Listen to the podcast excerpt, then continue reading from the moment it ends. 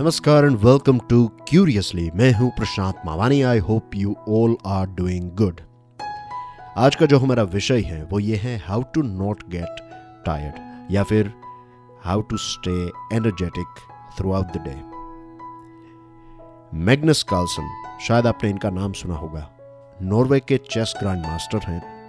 उन्होंने एक बार कहा था कि गेम्स आर लॉस्ट और won in the final hours due to mistakes caused by fatigue fatigue का मतलब होता है थकान या फिर थकावट।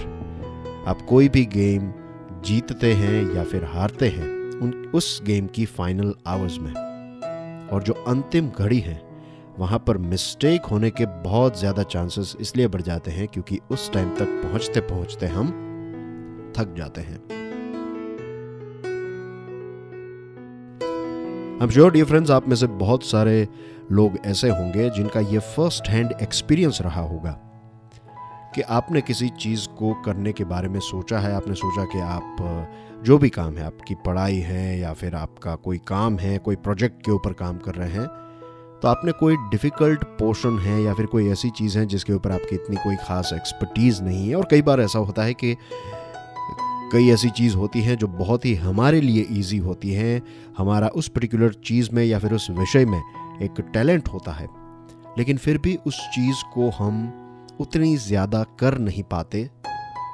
शाम होते होते वो मोटिवेशन ख़त्म हो जाता है और हमें ये लगता है कि मेरे अंदर विल पावर की ज़बरदस्त कमी है। मेरे अंदर वो पैशन नहीं है। शायद इसी वजह से मैं उस चीज़ को कर नहीं पाता हूँ या फिर कर नहीं पाती हूँ। और यहाँ पर मैग्नस कार्लसन ने जो कहा है कि फाइनल आवर्स में मिस्टेक्स होने के पीछे सबसे बड़ा जो रीजन है, वो है फेटीग, यानी कि थकान।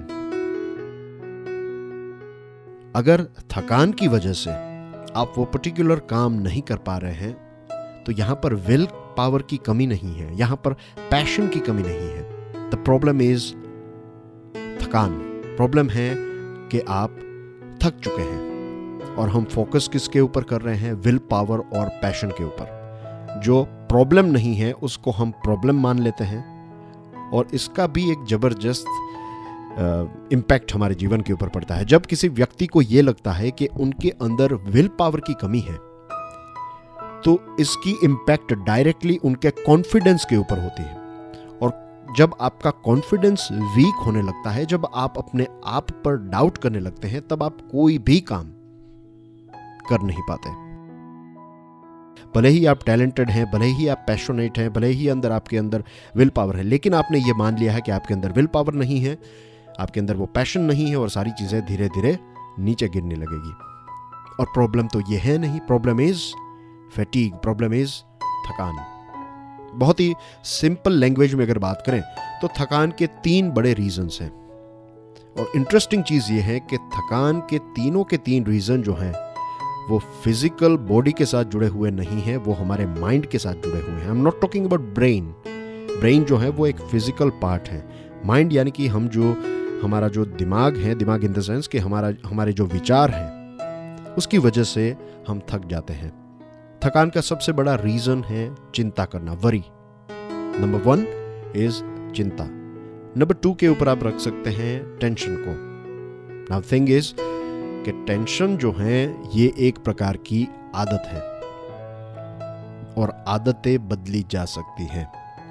टेंशन का सिर्फ़ एक ही इलाज है और ये इसका एक रामबान इलाज है and that is relaxation tension को अगर आपको हटाना है टेंशन को अगर आपको एलिमिनेट करना है तो आपको रिलैक्स करना ही पड़ेगा।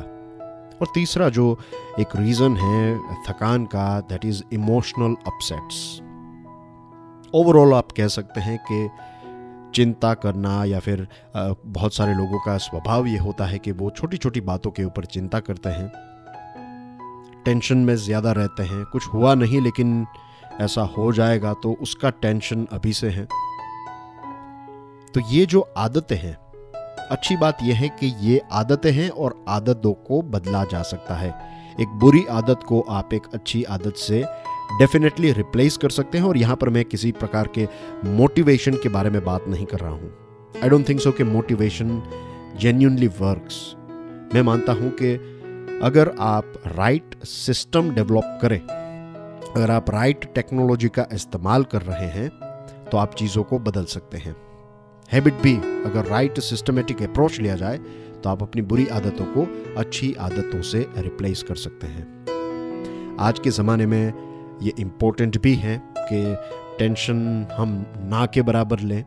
देखिए स्ट्रेस जो है, बहुत सारे लोग जो हैं, वो स्ट्रेस को नेगेटिव मानते हैं। Stress is not bad too much of anything is bad अगर शुगर जो है इट इज़ नॉट बैड लेकिन अगर आप ज़्यादा शुगर कंज्यूम करें तो it is bad same thing goes with salt same thing goes with tension तो अगर आप बहुत ज़्यादा चिंतित रहते हैं स्ट्रेस रहते हैं स्ट्रेस राइट तो दैट इज़ बैड लेकिन स्ट्रेस जो है, ये एक प्रकार का ट्रिगर भी है। आप कोई काम कर रहे हैं या फिर आप ऐसे ही बैठे हुए हैं, कोई ऐसा खास आप काम नहीं है और ऑल ऑफ़ द सडन कुछ हो जाए राइट तो आपका पूरा अटेंशन ये स्ट्रेस जो है, वो आपका पूरा अटेंशन उस पर्टिकुलर काम के ऊपर या फिर जो भी टास्क आपके हाथ में है, जो भी चैलेंज है, उसमें आपकी मदद करता है।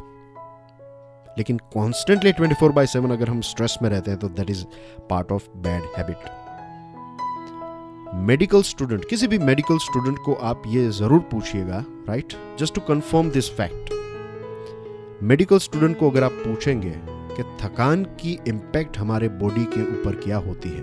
तो जो कॉमन कोल्ड है और आजकल कोविड 19 का माहौल चल रहा है तो जितने आप मेंटली फिट रहेंगे, उसकी इम्पैक्ट आपके बॉडी के ऊपर होगी। और चांसेस बढ़ जाएँगे कि आपकी इम्यूनिटी भी इंप्रूव होगी। अगर आप फिजिकली थके हुए नहीं हैं और फिजिकली थकान का जो रूट कोस है that is your way of thinking अगर आप किसी साइकियाट्रिस्ट को पूछें तो वो बताएँगे कि थकान की वजह से आपके इमोशंस में अप डाउन हो सकता है, आपको चिंता और जो भय वाले विचार हैं, उसके पीछे भी कहीं ना कहीं थकान रिस्पॉन्सिबल है। और बहुत सारे लोग ऐसे भी हैं जो पूरा दिन इस प्रकार से काम करते हैं कि शाम होते होते उनके पास एनर्जी ही नहीं रहती है। आप कहेंगे कि अगर मैं फ़िज़िकल काम कर रहा हूँ तो ऑफकोर्स मैं शाम तक शाम होते होते आप ऑफकोर्स एक थकान महसूस करेंगे। उसके पीछे भी रीज़न है। अगर स्ट्रेटेजिक टाइम पर आप ब्रेक लें आपने वन आवर काम किया पाँच मिनट का ब्रेक रखा फिर से कुछ वन आवर का काम किया पाँच दस मिनट का ब्रेक रखा तो आप देखेंगे कि आपकी प्रोडक्टिविटी भी इम्प्रूव हो जाएगी। आप में से बहुत सारे लोग ऐसे हो सकते हैं जो स्टडीज़ कर रहे हैं। और स्टूडेंट्स को पता नहीं कहाँ से लेकिन ये एक एक, एक उन्होंने मान लिया है कि ज़्यादा से ज़्यादा घंटों तक पढ़ने से वो एग्ज़ाम्स में अच्छे मार्क ला पाएँगे।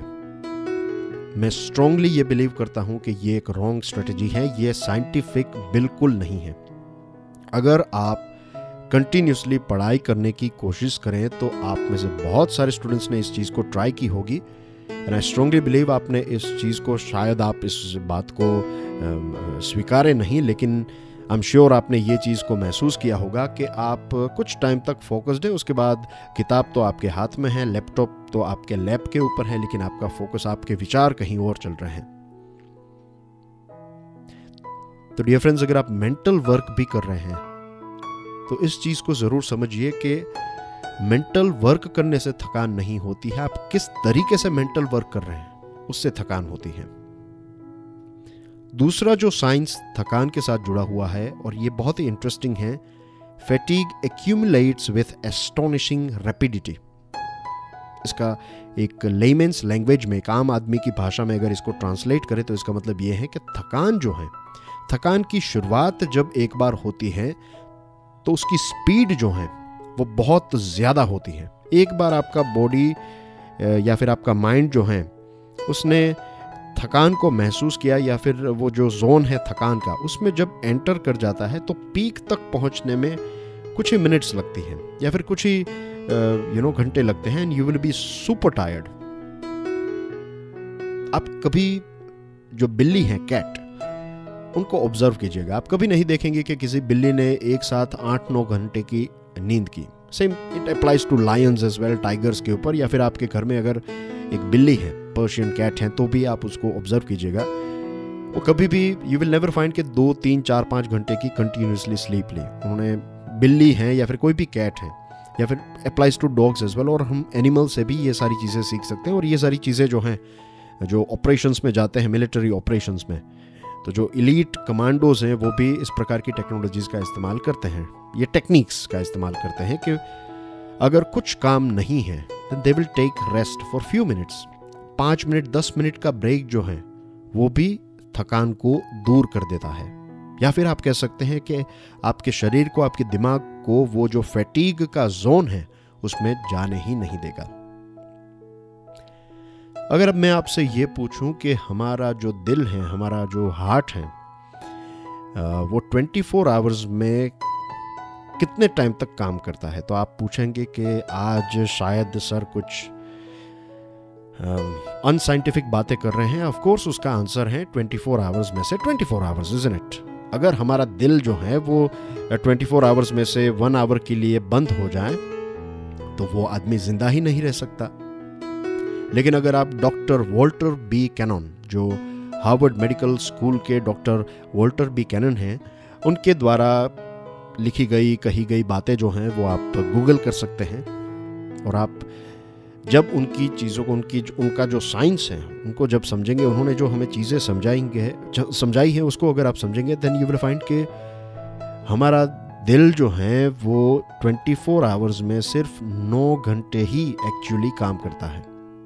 70 पल्सेस पर मिनट के रेट पर अगर आप देखें, और आपने, आपको ये तो पता ही है कि हमारा दिल जो है, वो कॉन्ट्रैक्ट होता है, उसके बाद एक रेस्ट पीरियड होता है, फिर से कॉन्ट्रैक्ट होता है तो ये जो कॉन्ट्रैक्शन के बाद रेस्ट पीरियड है और आप 24 आवर्स में कैलकुलेट करें तो आप पाएँगे कि अगर 70 पल्सेस पर मिनट से हमारा दिल एक मॉडरेट रेट पर अगर धड़क रहा है तो 24 आवर्स में हमारे दिल ने सिर्फ़ 9 घंटे ही काम किया है।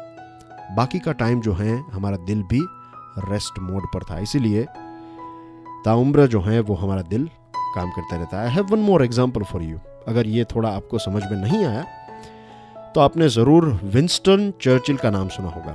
अगर आपको पता नहीं हु इज़ विंस्टन चर्चिल तो विंस्टन चर्चिल ब्रिटेन के प्राइम मिनिस्टर थे यूके के प्राइम मिनिस्टर थे, और विश्व युद्ध द्वितीय के समय पर वो लेट सिक्सटीज़ में थे 1940 से 1945 तक जब विंस्टन चर्चिल जो हैं वो यूके के प्राइम मिनिस्टर रहे और ये पाँच साल जो हैं ज़्यादा समय जो है इन पाँच सालों में विश्व युद्ध दो का रहा है। तो Winston Churchill already late sixties में थे और 1940 से 45 के टाइम पर वो 60s से फिर सेवेंटीज़ 71 72 के हो चुके थे। आई थिंक ही वो 73 और समथिंग और इस उम्र में लेट सिक्सटीज़ अर्ली सेवेंटीज़ में ही use to work for 16 hours पर day continuously 16 continuously in the sense कि एवरी सिंगल डे वो 16 घंटे काम करते थे। तो एक ऐसा व्यक्ति जिसकी एज 65 प्लस है, जब लोग रिटायर हो जाते हैं, जब लोग यू नो आराम करने के बारे में सोचते हैं और ऐसे टाइम पर एक यंगस्टर भी काम ना कर पाए कंटिन्यूसली पाँच सालों तक आपने 16 घंटे कैसे काम किया? उसके पीछे साइंस ये था कि वो सुबह 11 बजे तक अपने बेड से ही काम करते थे। टेलीफोन पर बातचीत करना, कुछ ऑर्डर्स देना रिव्यूज़ लेना, ये सारी चीज़ें वो बेड से करते थे। फिर दोपहर के लंच के बाद वो एक घंटे के लिए सो जाते थे। उसके बाद फिर से काम करते थे कंटिन्यूसली शाम को आठ बजे, लगभग आठ बजे के आसपास वो डिनर करते थे। लेकिन डिनर से पहले दो घंटे तक वो सो जाते थे। Before dinner he use to take two hours sleep उसके बाद उठते थे डिनर करते थे and then he use to work और उसके बाद फिर से रात में सो जाते थे। तो उन्होंने क्या किया? उन्होंने कभी भी थकान के ऊपर काम नहीं किया। उन्होंने हमेशा थकान को दूर रखा। उनकी लाइफस्टाइल उन्होंने ऐसी रखी कि उनका शरीर या फिर उनका दिमाग थक जाए, उससे पहले वो आराम कर लेते थे। तो ये था उनका सीक्रेट यही चीज़ आपको बिल्लियों में भी देखने को मिलेगी, यही चीज़ हमारा दिल भी करता है, और यही ऐसी एक चीज़ है। अगर आप ट्राई करें, अगर राइट अमाउंट ऑफ़ ब्रेक्स अगर आप लें, और रिलैक्सेशन में अगर आप इन्वेस्ट करें तो आपकी प्रोडक्टिविटी जो है वो बहुत ज़्यादा बढ़ सकती है, और आप पूरा दिन जो है वो एनर्जेटिक फील करेंगे।